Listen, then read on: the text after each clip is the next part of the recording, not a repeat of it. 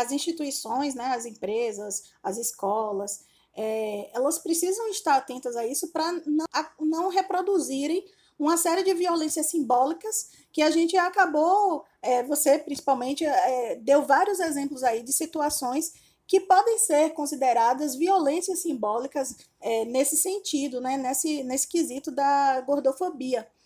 E aí eu queria que você dissesse assim, como é que as escolas poderiam ser mais inclusivas quando a gente pensa que há uma, né, não existem só estudantes magros, mas uma diversidade de corpos. Como é que você acha que as escolas poderiam ser mais inclusivas nesse sentido? A gente precisa compreender que quem está à frente dessas escolas também são pessoas da sociedade. E quem está à frente dessas, dessas escolas também está vulnerável ao senso comum. É, como eu falei no começo, né, eu sou paulistana, moro na Bahia. Quando eu me mudei, é, contar essa história para vocês, quando eu me mudei foi bem difícil. Primeiro porque eu saí da capital de São Paulo e vim parar numa cidade do extremo sul da Bahia, né? Uma cidade pequena. Já teve isso. E segundo, com a questão do meu corpo, né?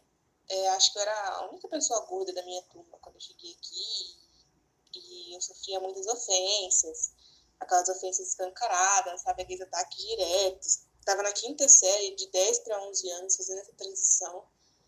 E eu chorava demais. Para a quadrilha, na hora de fazer aquele túnel, né, para passar por baixo, é, os alunos se afastavam, como se eu fosse imensamente pura, sabe? Se afastavam muito mesmo. Então, é, era difícil para mim. Eu ia todo, todo, quase todo dia chorando para a direção. Hum. E a, a coordenação ficava falando aquelas frases clichês, né? Ah, é, você não mudaria, sabe? E aí chegou um ponto muito drástico, que a escola viu que eu não estava bem e que a uhum. escola fez. Não estou aqui criticando a instituição, tá, gente? Amo também aquela a escola que eu passei, Sim. mas eles me mandaram para um nutricionista para emagrecer. Hum. Antes de, de tratar esse lado psicológico, sabe? Então, na minha cabeça de 10 anos, eu, uma criança, de fato era ruim ser gorda, né? Hum aqueles alunos estavam fazendo tudo aquilo comigo e eu fui mandada para um nutricionista para emagrecer. Quer dizer, a instituição a instituição não fez uma reflexão crítica a respeito dela mesma, né? Dela enquanto produtora de um discurso é, violento e excludente. É, e tornou sim e tornou a, a sua questão um problema individual. Isso. Então, ninguém foi punido. Ninguém era punido, sabe? Quem tá fazendo isso com você? Fulano. E ficava por aquilo mesmo. Então, como eu estou uma vez, uma vez, eu estou denegrindo a imagem da, da instituição, mas o que eu quero mostrar para vocês é que quem está à frente dessas escolas também são pessoas. E essas pessoas estão vulneráveis a, ao senso comum da sociedade. Então, é um problema muito complicado, porque a gente teria que tratar a, a concepção que, dos líderes das escolas, que os líderes das escolas têm sobre pressão estética, sobre gordofobia, sabe? Uhum. Precisaria de todo um treinamento, né, de um estudo, porque, sinceramente, nesses meus 17 anos aí de vida, eu tô no, eu estudo desde os oito meses, fui maternal, sabe? Acho Sim. que é por isso que eu sou faladeira demais é, nunca teve um, um, tratamento assim sério, sabe? Sim. Ah, coleguinha tá maltratando pelo meu peso, dá um abraço nele que resolve. Uhum. Era sempre assim, sabe? Sim. Então, é uma pergunta muito difícil. O que a gente faz? A Sim. gente precisa orientar esses diretores, coordenadores, professores, para que não acabe acontecendo como aconteceu comigo, né? Uhum. De que ao invés de, por exemplo, me levarem no psicólogo, me levaram para um nutricionista. Sim. E não só isso, não, não simplesmente levar você a um psicólogo, mas trabalhar com toda a escola é, abertamente sobre esse e outros temas. Isso é triste, sabe? Quando a gente para para pensar.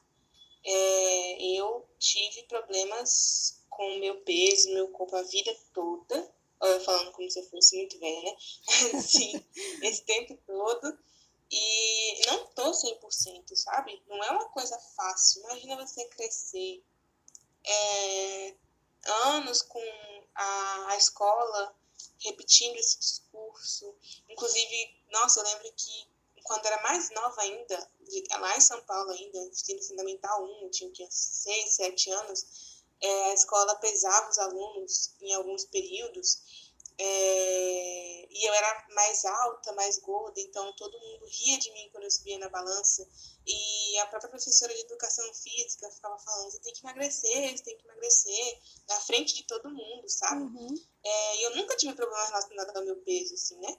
É, inclusive, os pediatras é, nunca encontraram nenhum problema, né? Sempre fui acompanhada por pediatria. É, então, tinha essa pressão, sabe? Desde quando era criança. Então, imagina como uma criança não se sente. A uhum. família também não está preparada. Sim. Nossa, então, o que eu mais ouvi na infância era que eu tinha que emagrecer, que eu precisava uhum. emagrecer, que todo mundo estava preocupado com a minha saúde. Era algo assim, sabe? Sim. Que desde sempre eu tive vergonha do meu corpo.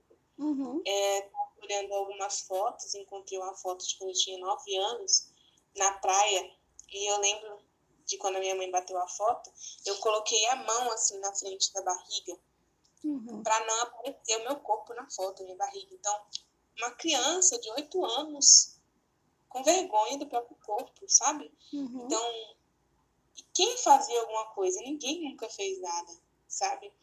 Então, é triste quando a gente para para pensar que não, não, não foi só comigo. Sim. Foi com muita gente e continua sendo. Uhum.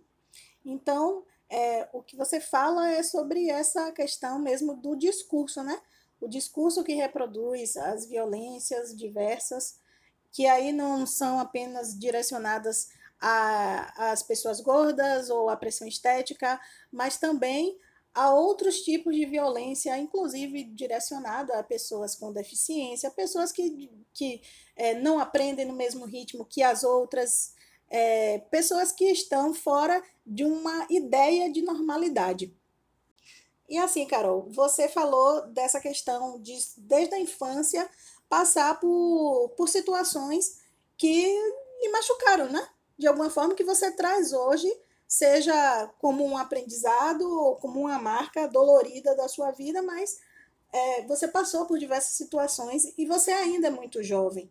E está tendo a oportunidade, ainda mais acentuada com o projeto de pesquisa, de pensar criticamente sobre essas questões e atingir uma consciência de si, um amadurecimento é, muito mais precoce do que pessoas que talvez envelheçam sem nunca passar pela cabeça delas esse tipo de reflexão. E aí passam a vida inteira experimentando sentimentos ruins a respeito de si mesma, sem reconhecer que foi alvo de pressões da sociedade que, no fundo, no fundo, são injustas, não? Com certeza você já está inspirando muitas pessoas e não para, tá? Não para porque realmente, assim, quando a gente se engaja num assunto que nos diz tanto né, a respeito de nós mesmos, né? fala tanto de nós, é, isso dá um, um sabor especial ao que está sendo pesquisado, ao que está sendo estudado. E aí, para a gente finalizar, eu gostaria assim que você, até para estimular colegas seus, né, é, falasse quais seriam as vantagens de participar de um projeto de pesquisa ainda no ensino médio. Vou resumir uma frase: é tudo de bom. é... Sabe aquela frase clichê de que a juventude é o futuro da nação? Uhum. É isso, sabe? Num projeto científico, de iniciação científica, né? quando a gente fala de ensino médio, a gente está falando de iniciação científica, é... você não aprende só a construir um artigo, a colocar tudo nas normas da BNT ou jeito melhor se pesquisar. Sim, você também aprende isso, mas você questiona e questiona com consciência, sabe? Uhum. É sobre você provar o que você está falando. É sobre desde que você dá o primeiro clique no computador, por exemplo, para pesquisar, até o último ponto que você coloca no seu texto ou no seu ensaio filosófico, é, ou tratando de, de projetos de extensão, por exemplo, né, que, que a gente tem, vai para fora, né, já é um contato mais físico, você encerra aquele evento, enfim, é você entender que você está contribuindo para a sociedade, Sim. sabe?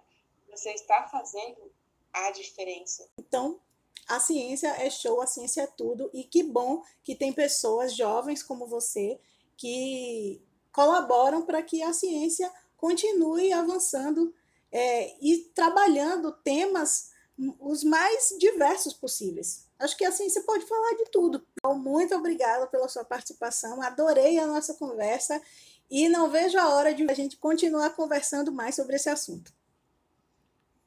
Eu que agradeço, Gabi.